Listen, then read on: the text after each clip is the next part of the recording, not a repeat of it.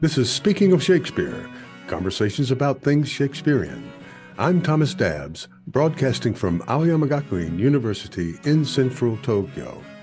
This talk is with Alexa Alice Joubin, professor of English, George Washington University. We will begin with her perspectives in her recent book, Shakespeare and East Asia, and also explore her recent publications in gender and race studies. Alexa's work often takes her into film criticism, and this talk includes several film clips, which unfortunately cannot be seen by those of you joining us through an audio podcast. So please accept our apologies in advance.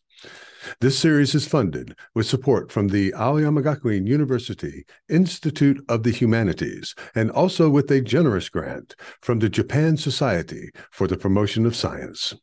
Alexa, welcome back to the program. It is so good to see you again. Likewise, really good to see you again, Tom.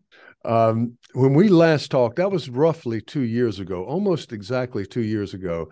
And your book, uh, Shakespeare in East Asia, had just come out, I believe, or was about to come out, but we were talking about your book. And one point I want to make we do focus a lot on recent uh, publications. Uh, and in in the popular world, two years may seem a long time. In our world, it is it is uh, it is a long shelf life, and everything you have said in this book uh, is still active, pertinent, and out there. And of course, we recommend anyone out there who's interested in East Asian studies, and Shakespeare, you know, and any of those things to to take a look at it if they haven't gotten to it already. I have used your book in two articles that I've written recently, as a form of defense. Now, I want you first. I'll tell you about that in just a second. I don't want to talk too much. I'll, I want you first to just give us a little overview of Shakespeare in East Asia and maybe some of the feedback that you've gotten in the past couple of years. So, um, this is the book Shakespeare in East Asia from Oxford. And what I wanted to do in writing this book is to bring the discussion about Shakespeare and performance on film and adaptation to a new level. I paid special attention to race and gender in it. Uh, I primarily focused on adaptations that came out after 1950s. I cover Japan, Korea, China, the Sinophone world, which includes Taiwan, Hong Kong, and Macau, and Singapore. So bit of diasporic context, but also, but also significantly placed a tour to the UK and Europe, primarily UK. That's my coverage. Mm-hmm. Um, so traveling performances, what happens to say Ninagawa, who's perceived to be actually a little bit foreign, Kurosawa as well, mm-hmm. um, in their home country. And yet, when they travel outside of Japan, they are invariably seen as some kind of cultural representative, a diplomat of mm-hmm. Japan. It's very ironic. So I pay attention mm-hmm. to these kind of crevices. Um, but you will note that the book is called Shakespeare and East Asia. So it's not just works from or in East Asia, but rather how modern directors interact with Shakespeare, but also Asian motifs. So I even mm-hmm. cover, say, Michael Almereyda, whose famous Hamlet is set in 2000 uh, New York in Manhattan. But there are actually plenty of Asian motifs in there that have often flown under the radar. So it works like this that I'm interested in this interaction, this spider-like web of mutual influence and inspiration. Yeah. The spider being the central image to Kurosawa's uh, Macbeth uh, in the Japanese title. Uh, the spider uh, the spider web castle, uh, but that didn't work. It's Throne Throne of blood in in our reading. Uh, and I'll tell you now where I used to, and I also used Adele Lee and her book on uh, uh, East Asia, China, and Japan in particular is that I was uh, uh, kind of under pressure a little bit from an editor who sort of wanted to frame the Asian. We're doing uh, adaptation, recent adaptations of Shakespeare in Japan, and uh, off the mainstream mainly uh, in terms of theater. In terms of um, uh, new media, we looked into that, and I have uh, I worked with two uh, Japanese women who are scholars and professors, or well, one a graduate student, the other a professor, who really know this stuff and helped uh, mine out the recent stuff. and I, I got the feeling from the editor that she wanted me to stick this into the um, colonial, post colonial uh, kind of bracket when we're talking about Japan. And the point is, in your book, you point out that Japan has its own colonial history. And Adele also uh, points that out. And so I could use you guys as sort of amulets to protect uh, me from looking like a uh, too, maybe a little bit too conservative, if that makes sense. And just say, listen, when we go from country to country in Asia, we're going through vastly different cultures in many cases with vastly different histories. So we can't really uh, capture them in in one theoretical, uh, nice little tidy square box. And you show that in your writing. You're very good at uh, at uh, uh, remarking upon and noticing the difference, as you just did with uh, Kurosawa and Ninagawa. I suppose it's it's it's this relativism that is difficult to capture.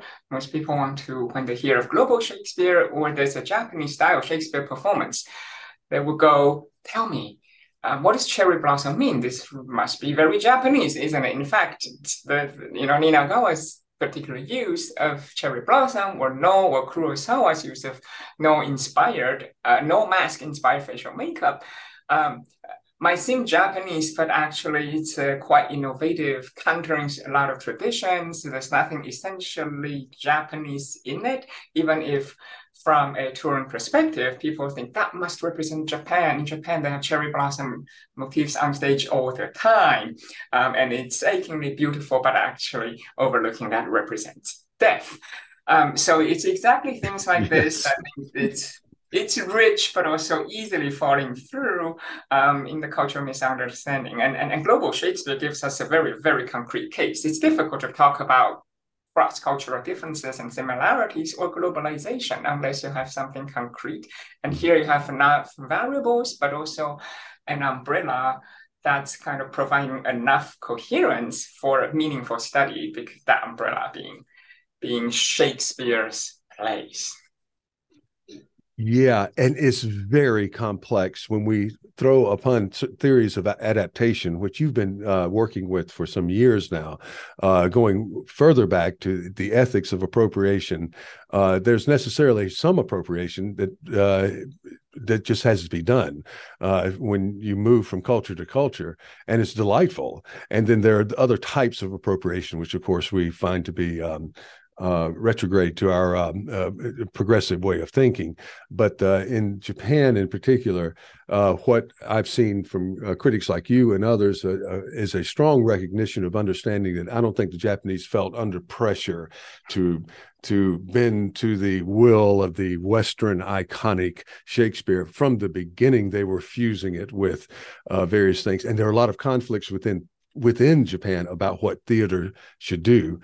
Shakespeare also, um, which in fact are more interesting. And then, as you point out, when you have someone who is an international sort and he brings it back to the international scene sometimes you may lose a sense you know you may gain a, what you were just saying a, um, a skewed sense of what the actual culture is. You know, they may be, in in fact, uh, contributing to certain cultural stere- stereotypes that uh, unfairly, perhaps. Uh, although it's just brilliant stuff. Uh, these d- directors that you, you've uh, uh, mentioned. Now, you were born in Taiwan, and here we have young Alexa reading in Mandarin Charles and Mary Lambs. We probably should say Mary and Charles Lamb. I, I, suspect she had far more, but you know, traditionally it's Charles and Mary Lamb's uh, adaptation uh, tales from Shakespeare. And that's where this young, at that time, girl, schoolgirl, fell in love with this Shakespeare guy in Mandarin Chinese. And that led you to Germany to study and then eventually to Stanford and then eventually to become an American citizen where you were at George Washington University. What's more American than that in Washington, D.C.? And, uh, I, wanted our audience to know that uh, this is an extraordinary thing, and it all is prompted by Shakespeare. It is, and I should also mention, and then I went on to on on, on a um, research study leave to London, thanks to the Fulbright. So Fulbright oh, is yeah. an in exchange program, and, and so in a way, I was representing the United States as an American cultural ambassador to the UK. Um, That's right. London, of course, where Shakespeare worked. And it was eye opening, of course. I, I saw of how course. people negotiate similar topics, similar motifs, issues with the English language. But of course, in the British English, they had very different vocabulary and ways to think about, for example, race or differences. And um, that too was, I brought everything I learned in my Fulbright year back to Washington, D.C. Um, to enlighten my students. So this world, um, worldwide journey and tour is in a way enabled, fueled by, by Shakespeare, not, not for me as an Asian woman to admire this that old white man, but rather this collection of works that go under that name. Shakespeare for me is a much broader umbrella than one person. It represents creativity of early modern England, primarily centered in London, how those works then have a huge afterlife all over the world. Um, allowing people who look like me to to to access them so yeah. so yeah. i'm seeing the beautiful diversity and variety within if you look at the stories of course i've long said it's actually very global in nature yeah. um, that has only been noted by scholarship starting in late 20th century oh shakespeare of course claims to be english but actually has always been interested in all things global. His Englishness is always defined in a position to in opposition to other identities, Italianness, for example, or what Welsh meant. Yeah. Well, that's what the that's that's where you get into uh, race and also uh, the interest in East Asia fusions. When there, there's so much of this material in Shakespeare, and we've had other guests who just say when something happens in the contemporary world, they almost automatically think of a, a scene or a play in Shakespeare where there's a, a, a crossover, a large crossover, and uh, how the language in Shakespeare uh, mediates certain conflicts that are, um, in several cases, race uh, based and uh, many things. You said in a prior conversation with me uh, that you didn't realize that you were uh, Asian until you uh, came to America, where you were suddenly Asian American. Now, how does that work?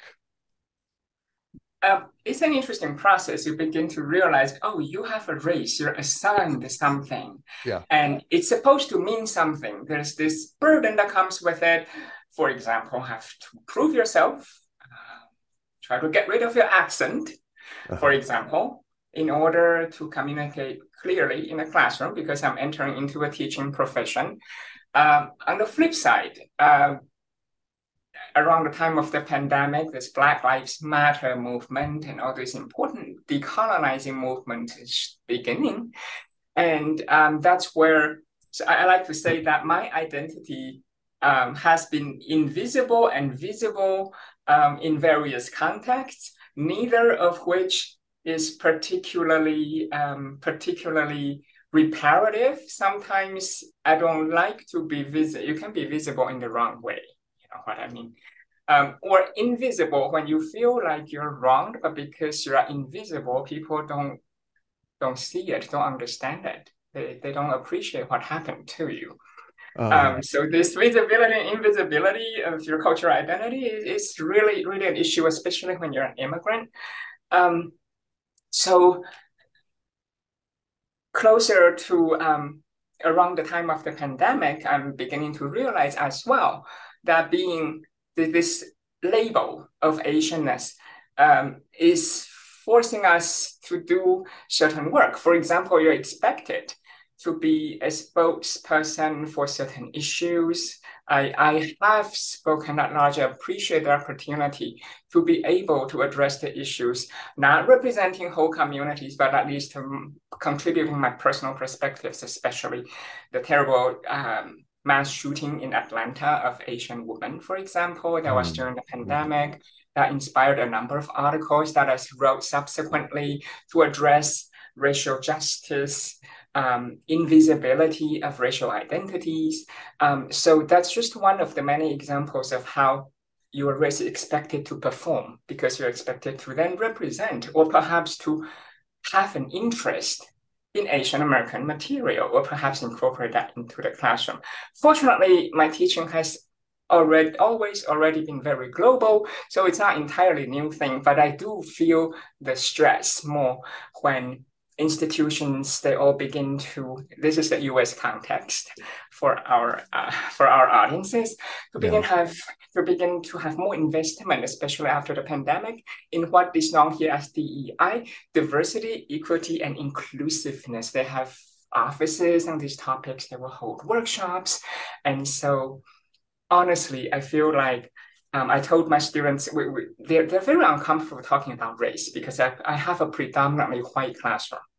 Yeah. But that's the problem. Women studies is not for women, for example. It's actually for everyone to, to, to, to come and think about all these issues, human rights issues. Similarly, race studies is not really for people of color. We, we, we think about this every day already. In fact, those who who don't often have an opportunity to discuss. And that's for you, I always tell them. So don't feel like perhaps you don't have a stake in it. Um, you don't have you, you don't feel entitled to speak up. Um, that's very often the issue, or more negatively, feeling like anything you say will be wrong. This is this is not targeting particular individuals. It's at on many levels. It's always systemic systemic injustice that we're addressing is yeah. the structure, the, the habitual way we think. So that that's what I tell them. Um, that's just a quick rumination of, of what race meant to me in my journey after coming to the US. Yeah, and part of this narrative is in some ways the path to hell is paved with good intentions. Uh, that you know that, people sort of miss it that uh, by classifying you as a minority in the American society, uh, affording you uh, equity and making sure, but by classic classifying everyone as Asian, erasing very distinct cultural identities that are very different. Uh, of course, I'm in Japan. Nobody identifies as Korean or as Chinese or as um, being from Indonesia or you know, and it, it would be sort of like classifying me. Hmm, in some ways, it, kind of is this way as a Western Hemispherian you know, in my position in a Japanese university, well, you're uh, part of Western Hemispherian studies, and anytime we need to learn something more about the Western Hemisphere, we're going to bring you in. I, I, don't know anything about Argentina. Uh, I mean, uh, beyond you know what, you know, just Evita, you know, kind of thing, and uh, so. Um, and we've talked about this before, but here we are. I'm born in a country crossroads uh, before you uh, in uh, South Carolina, in a, it, it, in a, let's just face it, a very liberal time in, a, in American history, uh, particularly in the South. And here's Shakespeare, and that takes me eventually on to the to the other side of the globe. You know where I've been here for 25 years. You cross cross Shakespeare in Mandarin, and you end up on the other side of the globe somewhere else. And it just seems just tied that way. And it just it, it's a portal through which not just a portal, there's this raw material that we've used to mediate these cultures that we've had to adapt to in our lives. And I, I find that you do that extraordinarily well in your writing on on race and so forth. It's a very difficult thing in, in the conclusion of my book, co-written with the wonderful Martin Orkin, a post-colonial yeah. theorist, yeah. Um, who has unfortunately since passed away since we chatted last time. Um, I'm sorry to hear that. I didn't know that. This, yeah. Um, he has some scattered notes. Um, I wrote a number of chapters, but for these chapters he drafted halfway with notes, I I ghost wrote in some way. Yeah um, to, to, to fuse together the voices. He's originally from South Africa, but based in Israel. So he himself has very a very global trajectory in his personal life, but also professional life. And in the final chapter toward the end, I asked a provocative, provocative question about disowning race. If race is a central part of human identity, can we own or disown our race? Um, apparently, we can't we no longer do blackface. It is it is seen as cultural appropriation. There's no blackface Othello as Laurence One hundred percent agreement on that. Yes, right, because he's trying to own somebody else's identity. Yes, it's authenticity questions. But when I pose the question, it's more philosophical. Like, um, can I go around and say I want to drop the Asian label? I don't want to necessarily being always asked where you're from, where you're really from. Do you like rice? You know, that kind of thing. So it's in that vein I ask, can we disown race? Can one day our society come to what I call post-racial society? We are a long way from there, but if keep if we keep discussing race in a canonical work like Shakespeare, we might get there faster. That's yes. Yes, I fully agree with you. And we've talked about this before. I get asked pretty often. And I, I don't want to equate my experience with yours. It's far different. And um, uh, yet you, there is some bit uh, when you are a foreign national in uh, Japan. There is a there's a bit of othering. You you see it, you know, and and you're asked where you're from, and nobody wants to know where you live in Tokyo when they ask you where the, you're from. They want to know what country, and then they may want to know what section, you know, what state. In the case of the U.S., that's it feels like it happens every day here, probably more like once a week, but it happens all the time. And I have a colleague who gets a little uh, testy, uh, who's he's a foreign national, and he gets a little testy. I'm from, you know, he says I'm from this area in Tokyo where I've lived for 30 years, and that doesn't go over well. I, and I just, if you let it get to you, then you do nothing but keep this the post-racial moments that we hope for in the future from happening. You know all all the person asking you sees is somebody who gets a little fussy with them and they're again just being well intended you know asking you questions. But yeah i'm sure you still get asked that in in the states like where are you really from? It's really a double-edged sword. You know some activists actually promote recognition and solidarity for for them this label is important yeah. It's you have to keep claiming blackness, for example. The, yeah. the, the, the core of the cultural meaning of Othello lies very much in his Moorishness. You can't say, um, let's do an Othello where he is white, for example. So, so that's one school of thinking where, where post-racial may sound utopic, but it's problematic because it's a form of erasure.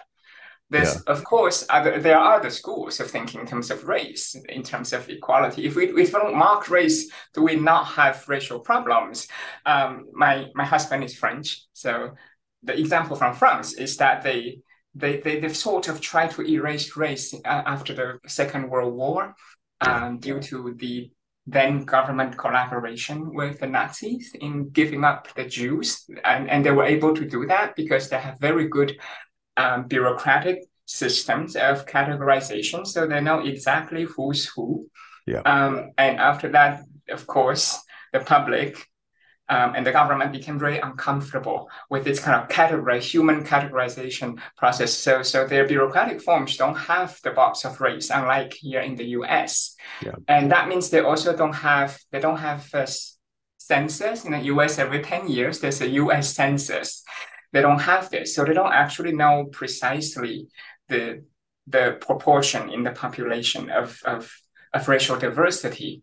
Um, there are advantages and disadvantages to that, right? Solidarity, distribution of resources, legislation. If you don't know, does that does that imply you don't care perhaps and you don't feel like need to address the problem so it's just a form there's a huge debate is, is this is this just a habit of brushing things under the carpet um, and and so I think about that every day. Do, do we categorize things? It's it's the norm here in the U.S. to categorize. You go to any any school, school district, universities, colleges, they can tell you um, the percentage of how many Black students we have, um, Latino, Asian, Americans, and so on. Um, and that's a very important important figure of diversity. Um, to it's it's it's a, it's it's a way they measure how yeah. how good they're doing, right? Yeah. Um, so I can see that. On the flip side, of course, this this the risk of diversity stopping right there. We have a statistic, chalk it up. We are done and and that's yeah. highly problematic as well. Yeah, it can be very problematic uh, in trying to do the right thing. Let's say this. Let's say we were talking about uh, um, someone in Taipei, a, a theater troupe, or someone in Tokyo or whatever, wanting to do Othello, and they're not being. Uh, now, you know, I'm sure you can find people with darker skin in those cultures, right? And yet they would still not identify as black necessarily in terms of, um, of whether black African or African American. Uh, and I wonder about that. Is it is it possible to get around the um, that in in Asian Shakespeare, for instance? Yeah, I think this is a topic that has been under discussed uh, in the US. Unfortunately, discussion primarily focused on Anglo American context, maybe paying a little bit attention to Canada with primary. Um, prime examples coming from the UK, um, but very little attention has been paid to race in Asian Shakespeare. Um, in fact, in China and in Ninagawa's productions in Japan, there there have been even in the early 21st century a couple of what we might call blackface Othello. So you have Chinese actors, Japanese actors, and they would uh, they would use makeup to darken their skin. Yeah. Um, I'm sure it would be hugely problematic in the American British context, but slavery as well as blackness have different connotations within East Asia. Yeah. And I suspect that is why it's practiced and it's been accepted. We're talking about localized productions with Japanese character names and and and settings, for example. But it's not unusual to see things like that. I wanted to, in my next project, to collect as many such examples as possible to do systematic yeah. um, analysis as well reception. But from my preliminary research, there's no uproar in reception in terms yeah. of they will use the word, use the phrase blackface. Actually, don't even use that. They don't perceive it as blackface. So it's interesting. That's in parallel to whitening up right? And in East Asian tradition, you would see um, stage productions where characters were wear prosthetic noses to make their noses higher to imitate quite Caucasian facial features. Yeah. How is that? From a whitewashing, um, I don't think the Anglo-American vocabulary should automatically apply in this context because because um, the the difference is so huge in cultural perception of of mimesis. Yeah. Well, this is a good segue because we're talking about uh, acting and how you know in some ways the uh, we all agree uh, certainly in the Western American context, this blackface thing uh, just uh, it just ties in with some horrible uh, moments in uh, Western history and in appropriation. However, an actor challenged to play a role, let's say a young boy challenged to play a female role in Shakespeare, and this brings you, which is a you know a form of of this sort of thing, adapting another role. And as always, you uh, there's this strain of optimism which I love in your work. But this brings us to the transhistorical and your article about performing reparative transgender identities uh, from stage beauty to the king, king and the clown, which introduced me to some stuff that I didn't know about. And thank you. But let's talk about that the the reparative idea and using the transgendered. Uh, and in this case, there's a Shakespearean context also. Yes. Um, so I have been researching this topic. Um, some perceive to be an offshoot topic since I wrote the book Race. Um, editors started asking me, you, you wrote about race. Can you uh, can you do something with gender, particularly the latest frontier, transgender theory? Mm-hmm. And so to give our audiences a quick snapshot, transgender studies is basically a set of theories to look at gender practices from a fresh perspective. It's not about what um, is traditionally known as so-called cisgender versus transgender. Cisgender would be characters and people who identify with the identity assigned to them at birth. Mm-hmm. A boy, a girl. they happen to be happy and they grow up to become a man or a woman. Mm-hmm. Um, so trans is more complex. It com- covers a lot of things. It's not necessarily people who don't identify with identity given to them. You see that the, the, assignment is important. It's an imposition, social imposition. So you, yeah. you are X. These people are uncomfortable. They don't agree with that. And so there's a lot of struggle, legal struggle as well. Um, some of them take a more binary journey to become who they are uh-huh. and to they strive for acceptance, social acceptance. Like they grow yeah. up to be women or to be men, and they want to be seen as such. So um, there's also people who are non-binary. So it's not always a binary journey. Um, non-binary, they they feel more fluid, and we call that gender fluid um, characters or people. And if begin to think about Shakespearean comedies, you realize there are a lot of characters who are like this. Sometimes binary journey, but more often than not, fluid because in Shakespeare's times, only boy actors, it's all female, all, all male troupes, right, on the professional stage. Boy actors would take on the so-called female women's parts. Yeah. And a lot of these young heroines, they often have to present as someone else for, for safe passage, for employment, sometimes for mischief, think 12th night, Midsummer Night's Dream, um, as you like it, so many of these plays. And that's where trans theories really come in because um, the traditional understanding is the um, now problematic word cross dressing.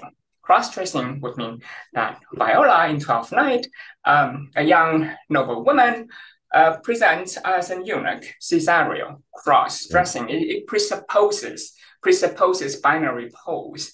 But if you look very closely at the play text, but also many performances, Cesario is actually a non-binary, perhaps a trans man. Uh, especially interesting at the end of Twelfth Night, what happens? Cesario talks about maids, weeds. Antonio would retrieve them, but never, never changes into them.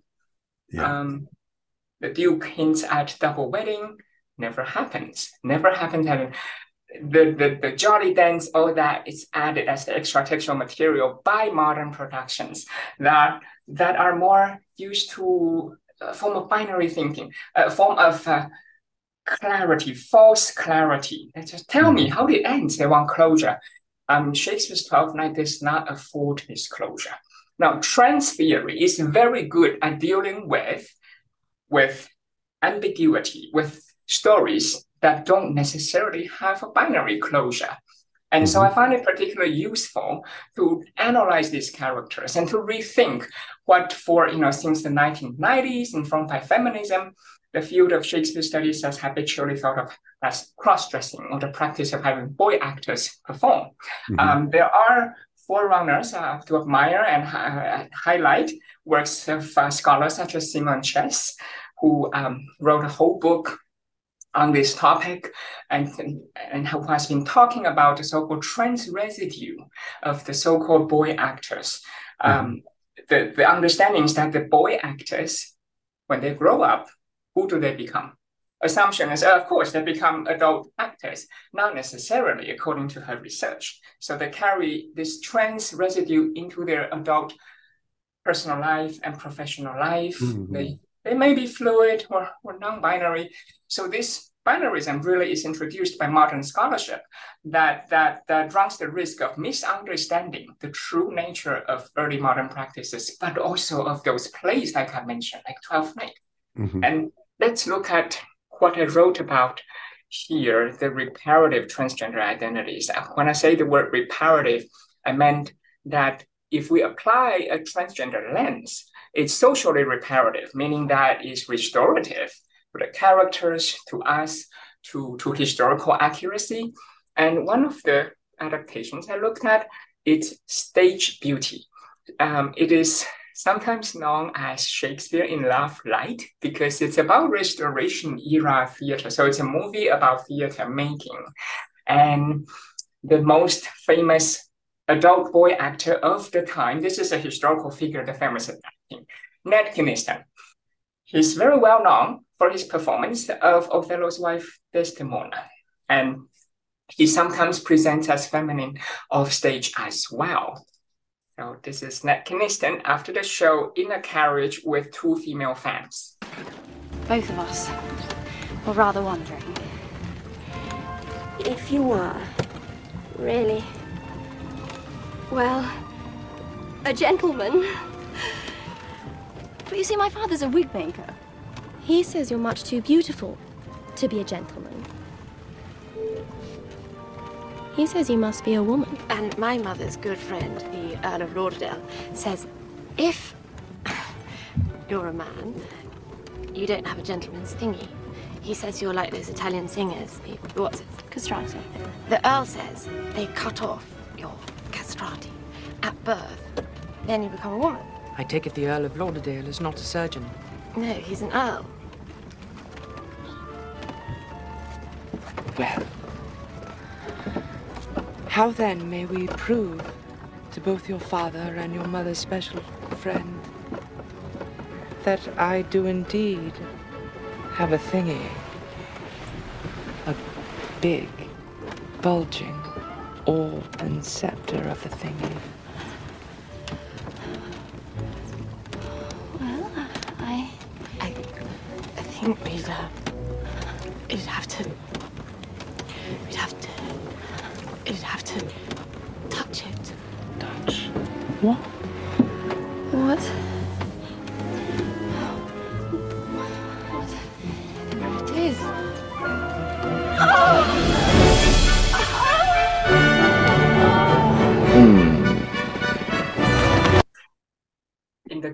we've just seen, Mr. Kynaston, still dressed as Desdemona, fresh from the stage, is taken for a ride by two noble women who are his fans.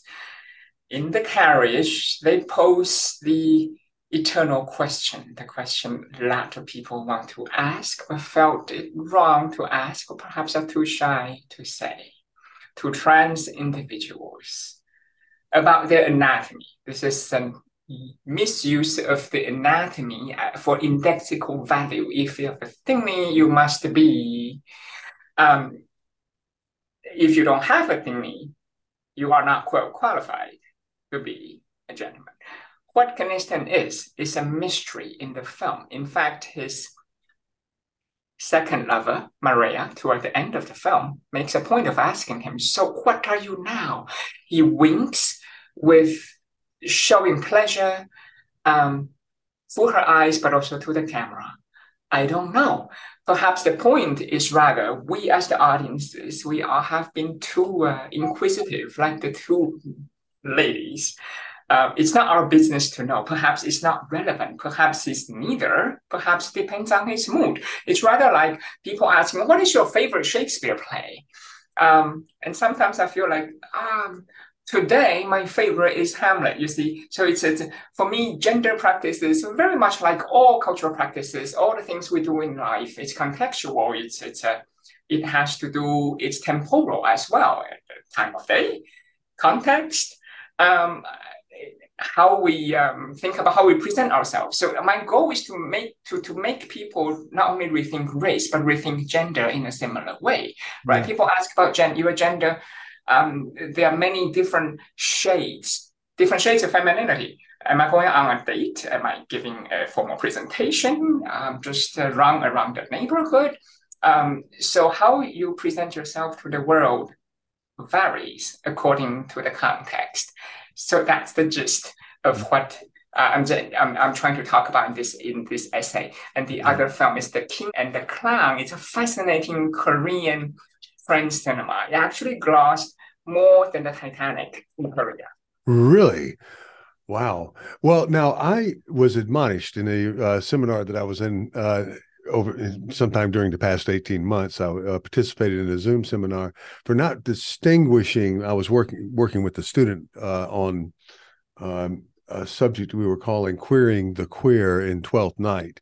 And I was uh, getting we were getting into the thick of things but i was i was admonished for not recognizing the difference between transvestite and transgender. So how do you feel about this distinction uh, that ma- maintaining this distinction between uh, transvestism and trans. Uh, I, once I was admonished, I fully understood what what they were saying, and it had to it had to do with me trying to advise a student, kind of new to all of this, uh, and me being somewhat um, well uh, poorly prepared to yeah, advise yeah. the paper. Yeah, this is uh, this is a simple but also complex question. Um, the vocabulary now is basically trans. Sometimes trans with asterisks. Mm-hmm. Sometimes we spell out transgender, but uh, scholarly scholars increasingly use simply the short form trans, some mm-hmm. with asterisks, meaning including everything, gen- gender, um, gender diverse experiences. So it could involve wearing clothes that are traditionally regarded as belonging to another gender. So mm-hmm. the, the, the, term you use, transvestite, versus uh, in a traditional interpretation of Viola, for example, um, she has transed um, sartorial choices and, and given given themselves the name Cesario and so on. So um, that that's one reading. Uh, I was just proposing a possible different interpretation of that and saying mm-hmm. what if Cesario is a trans man and so on. You know, from our modern perspective, for early modern studies, you can't exactly say which interpretation is right or wrong mm-hmm. because the vocab in Shakespeare's time is very fluid. Their practices as well. Um, and some would eroticize the boy actors even off stage. So that's all very well known history. Um, and the fact that Shakespeare wrote so many gen- cross gender roles partly is because they had these twins in the companies and they have boy actors. I want to take advantage of that. Um, that's very distinct, in fact, in early modern history because we understand um, in the early modern, early modern period on continental Europe, women were not banned from the professional stage. In Italy, for example, that's where that's the origin of the narrative of Twelfth Night, where Shakespeare took inspiration, right? Um, women were allowed to play those roles. So it's a different world, but the limitations actually gave Shakespeare this excuse of becoming so creative and giving us these enigmatic dramatic situations and characters for us to ponder more. So in terms of advising your students, I would say um, trans is just a broad category. It doesn't mean that someone's assigned a particular gender at birth and later on they want to become the other gender. So, in other words, I think there are more than two genders. Some would, uh, as you know, um, I'm not sure in Japan. I think Japanese language would allow this. In in American English, um, there are there are people who use they as a pronoun, the singular they. Um, yeah. So that can go under the category. So trans, in other words, does not simply encompass conventional ideas of trans men and trans women. Yeah. There are people who are non-binary, or perhaps they fluctuate. It, it depends. It's called fluid. Um, and that's very important to note. So as so that we uh, recognize and support both binary trans practices, but also non-binary trans practices. I know it's funny to hear binary versus non-binary trans, but that's the that's where the field is going. Yeah. Um, yeah, and I don't want to get too much into weeds on the pronoun thing, but uh, this came up in uh, your presentation uh, for the um, World Shakespeare Congress in Singapore uh, officially where a scholar from the Philippines remarked on the diversity of languages within the Philippines and how pronouns are just not the same thing as they are in English or other Western languages. And there is, uh, I thought there was a little suggestion in what she was saying of there being a bit of cultural imperialism, you know, imposing uh, syntactic standards from your language onto uh, languages that are not as dominant uh, over across the world. You see, we have to be careful about that because it's a two-edged sword sword this cultural imperialism thing. If you're not careful you can come in too hard on the other side the progressive side.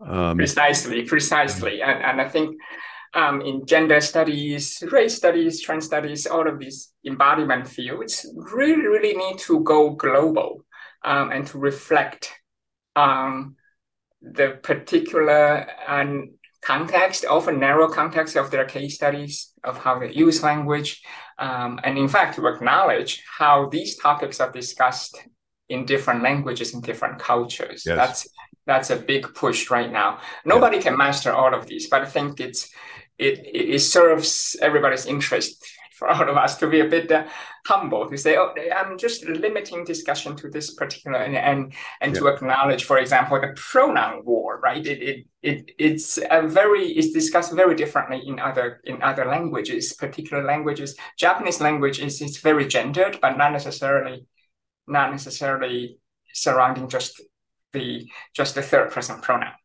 Yeah. No, I, I have no idea. Gender uh, in different way.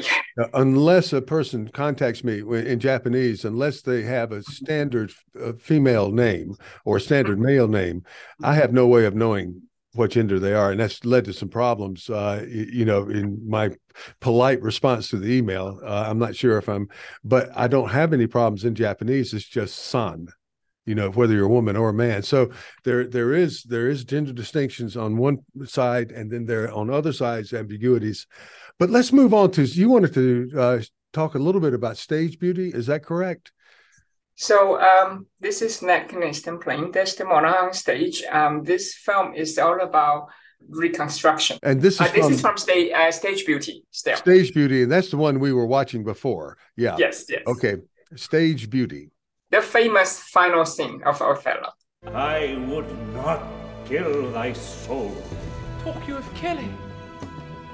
I. I do. What's the matter? That handkerchief that I so loved and gave thee, thou gavest to Cassio. No! By my life and soul! Send for the man and ask him. Down, trumpet! Kill me tomorrow. Let me live tonight. Nay, if you strive. But half an hour. Being done, there is no pause. But while I say one prayer. It is too late.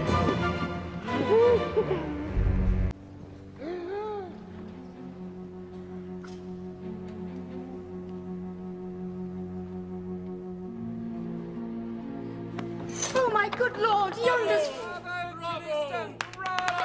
as you can see, is commanding um, all the attentions, the star of the day. This is somewhat historically accurate.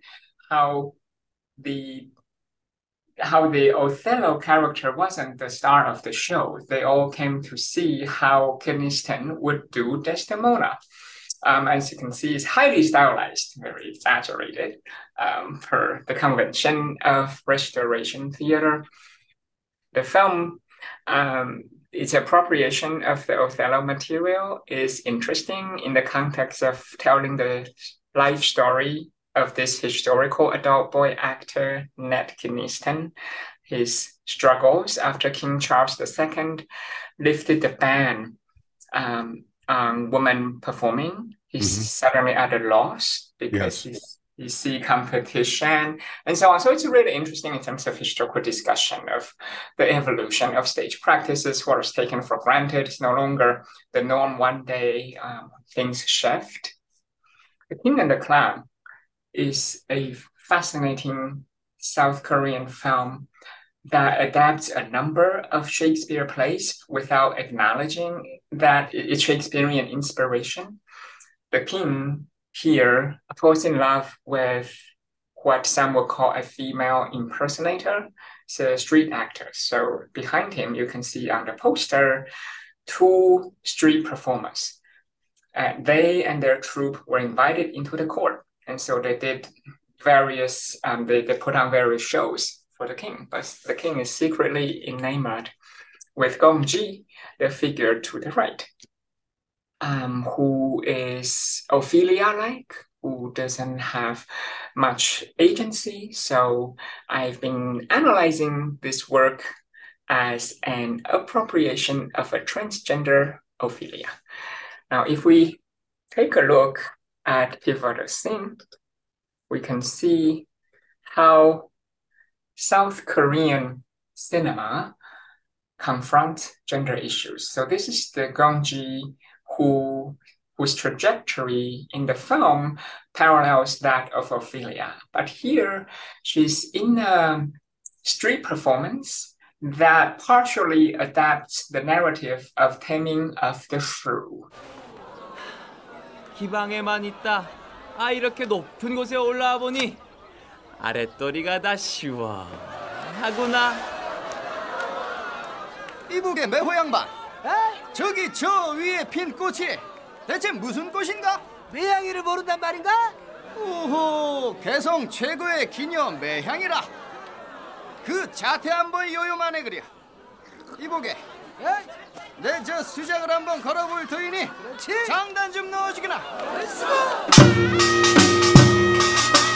얘가 어디라고 여기로 올라오냐 이놈아? 저는 저저저 말버릇 좀 보게 내가 이 대갓집 어르신이다 이년아. 쌍판을 보아하니 쌍놈이 분명한데 어디서 도포를 하나 주워있고 양반이라 하느냐 이놈아? 눈깔 달아놓고도 못 알아보냐 이거사 네 그럼 어르신네 걸음을 배줄 터이니 잘 보고 남의 집 서방하고 붙어먹다가 들켜 허겁지겁 도망가는 걸음을 배줄 터이니 니년도 잘 보고 있거라. 허이 허이 뒤질 줄 알았더니 제법이구나? 내 이제 신나게 한 판 놀아볼 것인데 내 줄 타는 재주가 쓸만하거든. 오늘 밤 니년 재주나 한번 배주거라. 아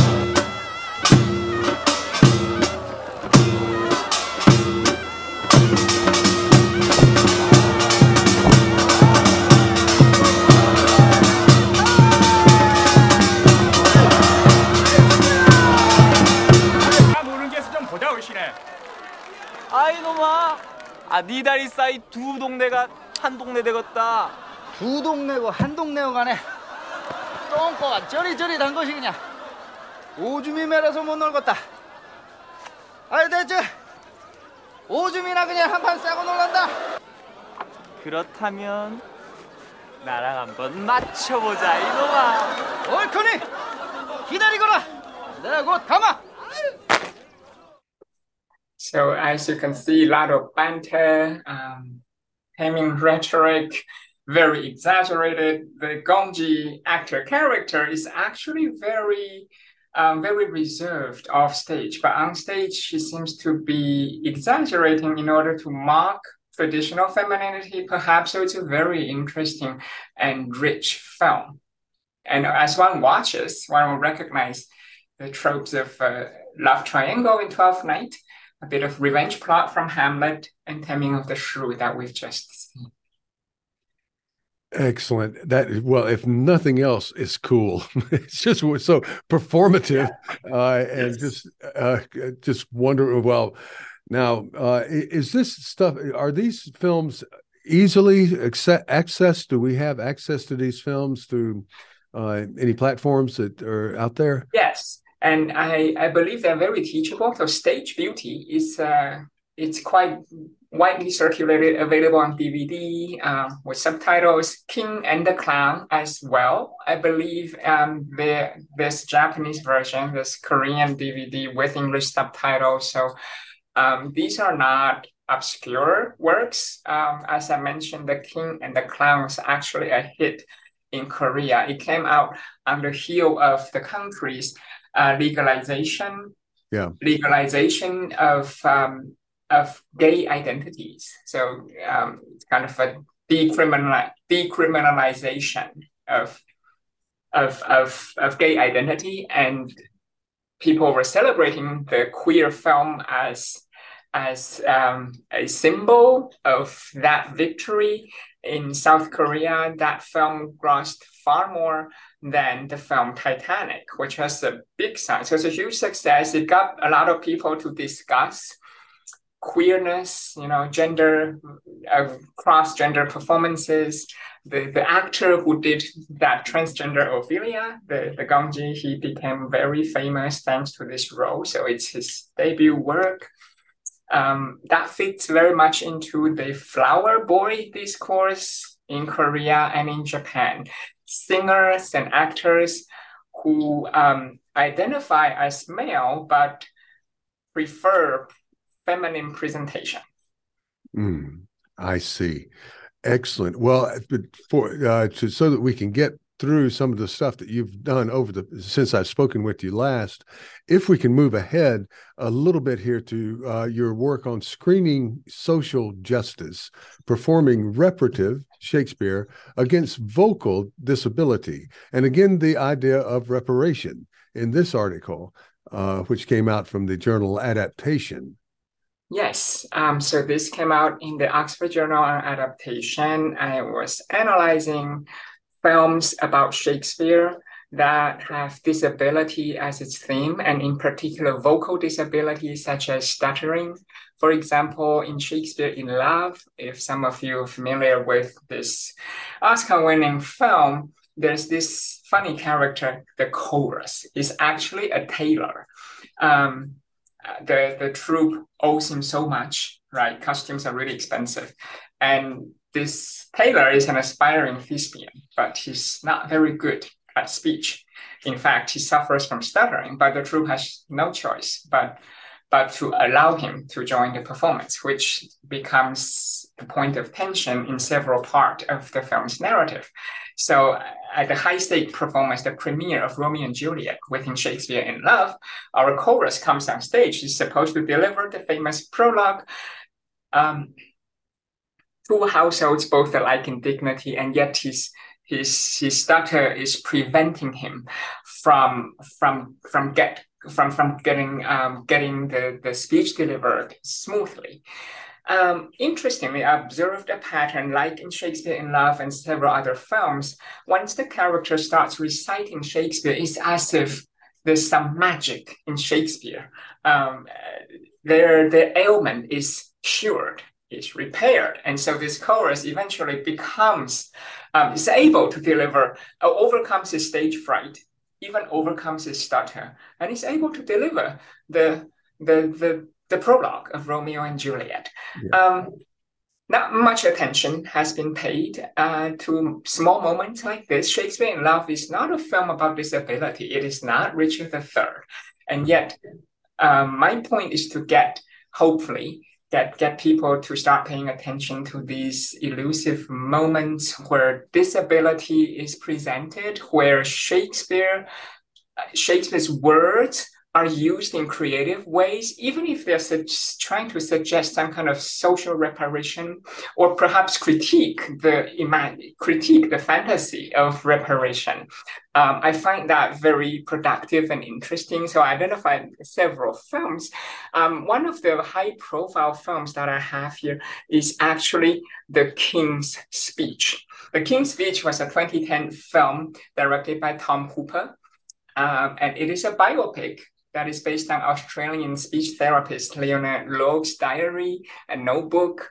Um, it draws frequently on Shakespeare for curative authority. And the film chronicles King George VI's effort to overcome his stage fright, um, obstacles for public speaking, as well as his stutter. So he works closely with this speech therapist to eventually um, not quite overcome, but to, to, to work with, to live with his vocal disability. And Shakespeare plays a huge role in this because the therapist in one scene um, makes him recite Hamlet's uh, to be or not to be soliloquy. Um, we see the king having this headphone over his ears with Mozart playing, so it's really loud and he cannot hear himself. So the, the therapist is quite is onto something. He realizes stutter has to do with anxiety, has to do with you know the, this this uh, one's own disapproval of one's self image. When when you can't hear yourself, you are less self conscious. So indeed, the king is actually fluent in reciting to be or not to be. Um, the king doesn't know it himself, right? He's just reading the to be or not to be speech. Um, and interestingly, the, the audiences are put in various contrasting audio perspectives. Sometimes we are in his ear, hearing only Mozart. We don't hear recitation. Sometimes from the therapist's point of view. Uh, it's a fascinating film. It's not an straight retelling of any of Shakespeare's plays, but rather it's a film about disability that engages engages with fragments of Shakespeare, including The Tempest. And our therapist himself is an aspiring thespian. He in one scene he went to an audition. He wanted to be Richard III. At home, he would play Shakespeare games with his kids. He would read recite lines from The Tempest and ask the kids to guess from which play it is. So um, it's it's a very creative use of Shakespeare in the early 20th century context in terms of in terms of um, the expansion and contraction of British Empire and what Shakespeare as an icon and what kind of role Shakespeare plays in that. Yeah, yeah. I'm going to record your voice and then play it back to you on the same machine. This is brilliant. It's the latest thing from America. It's a Silvertone. Pop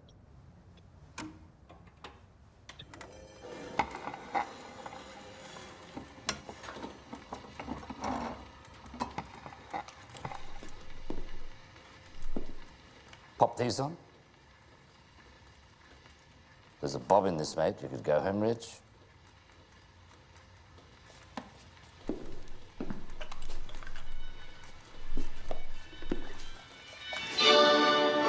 You're playing music. I know. So how can I hear what I'm saying? Well, surely a prince's brain knows what its mouth's doing. You're not well acquainted with royal princes, are you?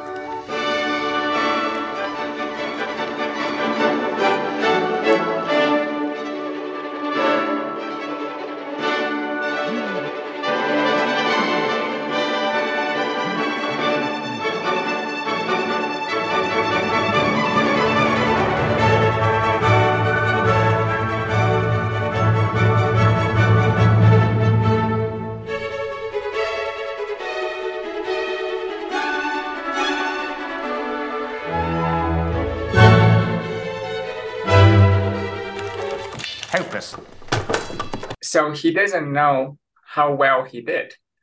Yeah. In a later scene, he plays back the recording given to him by his therapist.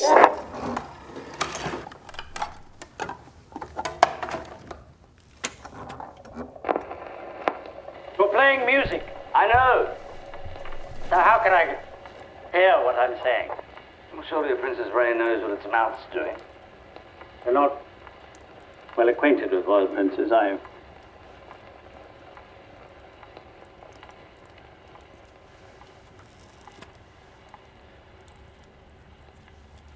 To be or not to be? That is the question. Whether 'tis nobler in the mind to suffer the slings and arrows of outrageous fortune, or to take arms against a sea of troubles and And that is why Elizabeth, who is equally shocked, pleasantly surprised, as if it's cured overnight. Of course, of course, that's not the case. It, it, it only works when he has headphones over his ears. Mhm. Um, but you can see the therapist is figuring something out.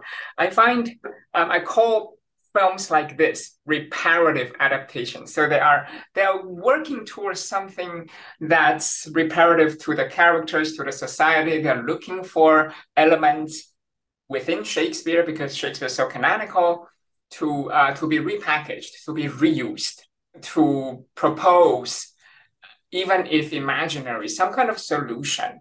Um, and I'm seeing more and more of these kind of adaptations, especially since the pandemic. Um, directors go to Midsummer Night Dream and um, convert the politics from the woods into something that that can be inspiring. So kind of to inspire people into action.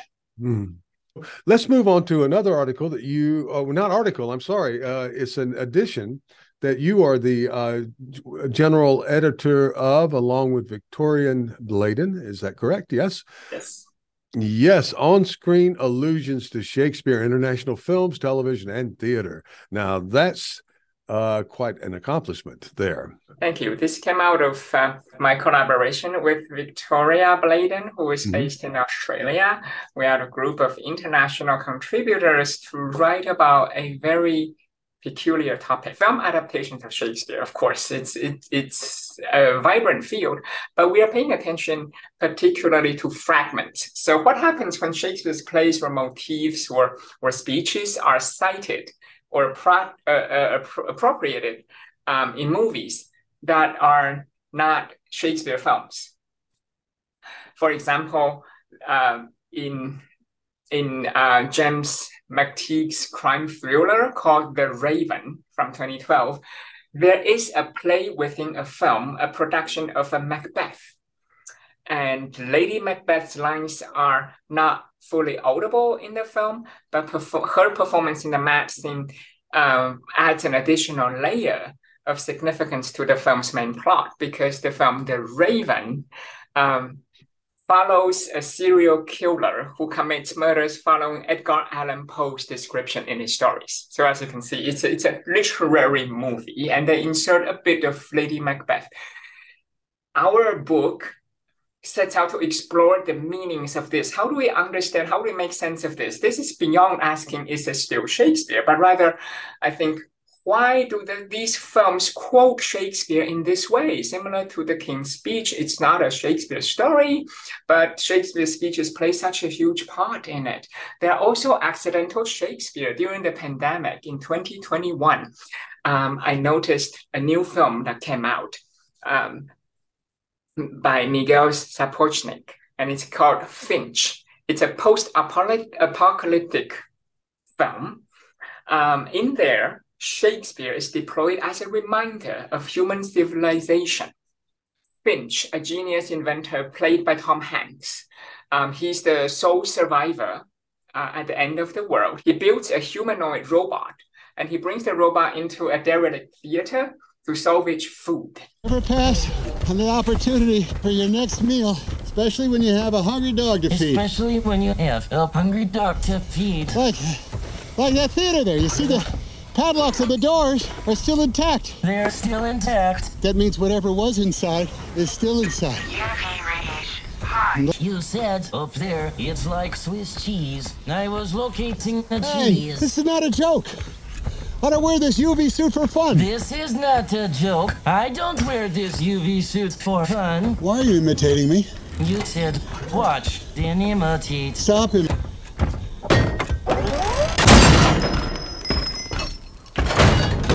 Not exactly. Finch. This is a play by William Shakespeare, a dramatic comedy about love, deception, and other human misunderstandings. Never really cared for the theater. We should consider giving you a name. I would like that very much. Yeah, how about Jack? No, Jack is a tool's name. How about William Shakespeare? Will you call me William Shakespeare? That's taken. Love the part where William Shakespeare is taken. It's taken. Yeah. You can see where it's going. The, the robot sees a poster, much ado about nothing. This is post-apocalyptic, new, no humans left, but kind of the present Shakespeare. You can see the the word Shakespeare clearly shown on the mar- marquee above the theater. The camera lingers there a number of times um, as a reminder of humanity, and and the robot even wishes to be named William William Shakespeare. Shakespeare. Yeah. Um, what's the name of the movie again? The full name of the movie? Then it's just one word. It's the name of the character Finch, F I N C H. F I Uh, N C H. 2021. Yeah. So it came out during pandemic. Yeah, I haven't seen it yet, and this looks uh, it, it looks if nothing else very funny. A lot of uh, irony and so forth in there. Right. And uh, for people listening on podcasts or whatnot, the uh, kind of uh, uh, cute and cool robot, non-threatening robot. Uh, At least at this point of the movie, I don't know where it goes. Yeah. Right, right. Um, so these are just examples of the kind of films we study in this book on-screen allusions we're talking about allusions precisely. So not not a full retelling of hamlet but rather what is this citation of to be or not to be speech from hamlet doing here in this narrative and how do they incorporate? We believe it's it's um, an area that has been understudied because most energy has gone into of course understandably studying full film adaptations of famous plays but here um, it's it's we found significant numbers large numbers of movies like like this that that allude to cite shakespeare nothing more and then they go on with their narrative and our conclusion is that is that Shakespeare's canonicity invites this kind of citation, perhaps an anticipation of audience recognition. You have pleasure when you recognize it, or perhaps to help um, lend legitimacy to, to, to films. Um, and the other possibility is simply artistic pleasure, right? Intertextuality. I'm creating a work, I am in conversation with another work that has been circulated um, for for centuries, and, and that's that's also an artistic impulse, kind of to create this kind of dialogue. Yeah, uh, that wonderful, wonderful stuff, and endless too. Uh, particularly when you go across the globe, I would um, would imagine uh, there's just uh, well, I know there's a lot of this in uh, Japanese popular culture, and what um, a recent Japanese critic called uh, even tacky tacky references. He picked up on the English term in references to Shakespeare in popular culture, and Okay, let's move on then, if it's okay. You did uh, an article on Shakespeare in a time of hate. What a title! Yes, teaching Shakespeare in a time of hate. Thank you for highlighting this. Um, this is an article that Lisa Starks and I collaborated. Yeah and published in Shakespeare Survey. We wrote this in the dark days of the pandemic. It came out in 2021. Um, the theme of the Shakespeare Survey uh, in this particular volume is Shakespeare and education. And so our goal here um, is to share strategies of building an inclusive classroom, of, of teaching Shakespeare in a more meaningful way, especially now that pandemic has taught us a lesson, a new a lesson or two, right? About privilege, about inclusivity. There are a lot of um, inequalities that were previously previously veiled by, by campus life. So you don't tend to see it as much. But now that students have to do remote learning, that certainly shows who has access to high-speed internet and who doesn't.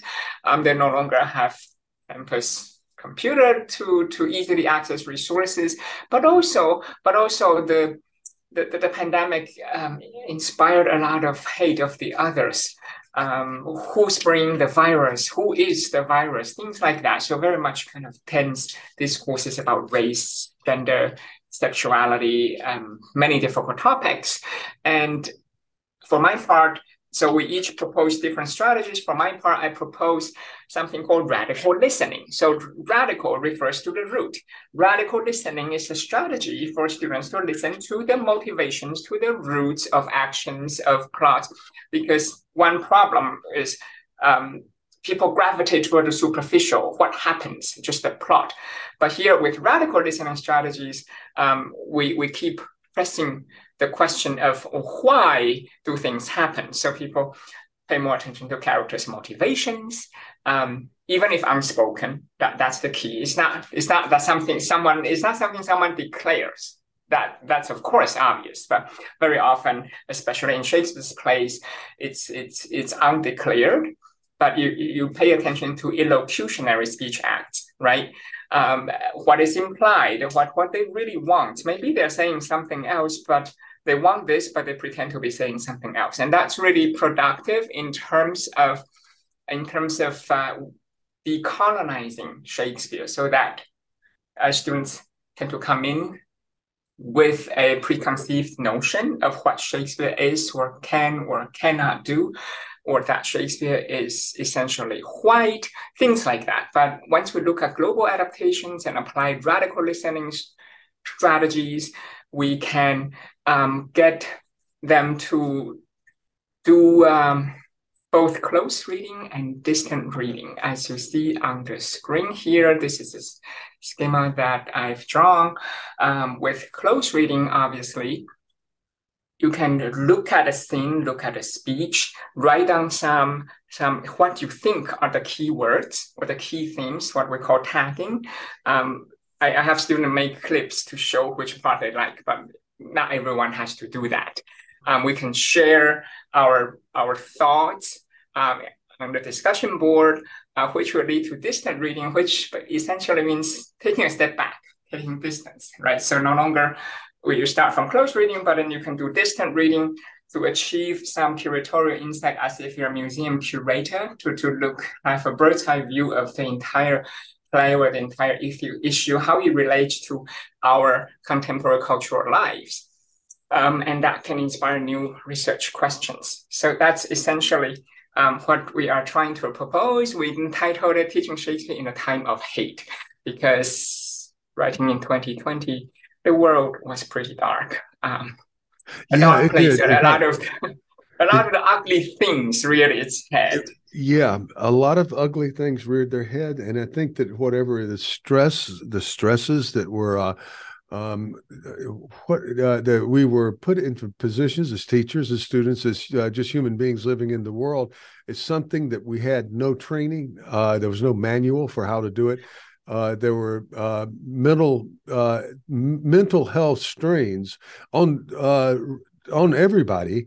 But of course, when you're around, uh, you're you're right in pointing out that just uh, as you as you moved out, it some people just kind of snapped there, and and it just uh, came out very badly. Uh, and uh, it, it's I hope there was a I, well. I'm I'm glad that you wrote on this because you point out again on a positive note that this isn't these are teaching and educational moments, uh, and we can look back on and uh, sort through and see what this says about uh, our, the, the learning process and about ourselves as human beings. Yes, you you said it so well.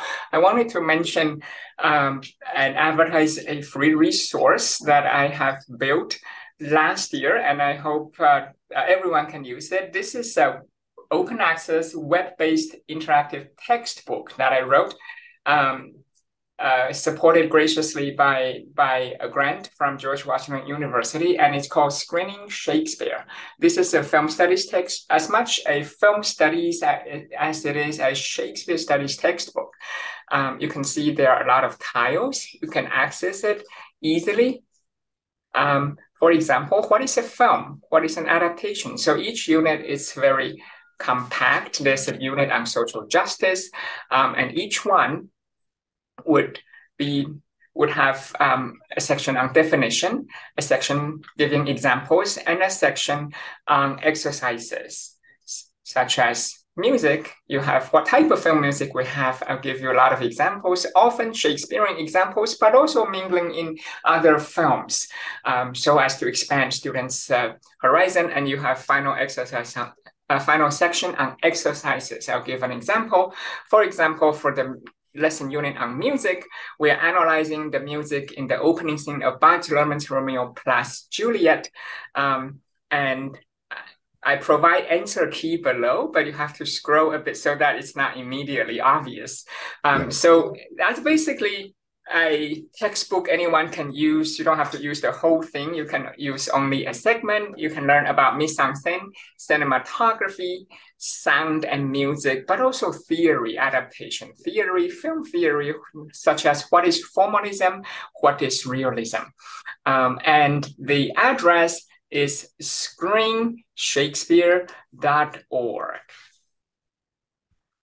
Okay, Screen Shakespeare one word dot org. Uh, well, uh, you are just so amazingly productive, and you have uh, done something that a lot of us, and uh, it's affected me too, uh, were unable to do. You've remained very productive during the pandemic period, and uh, seem to be coming out of this uh, just. Um, I would say better than you were, but I hope that that's the way we all feel. Maybe in a year or so, that we somehow have been made, you know, that which did not kill us made us stronger, uh, kind of uh, thing. You know, the, the, the, there should be. This isn't all doom and gloom. Uh, a, a lot of ugly things happened. Uh, but it's so wonderful to have someone who can find positivity in all of this on the series here.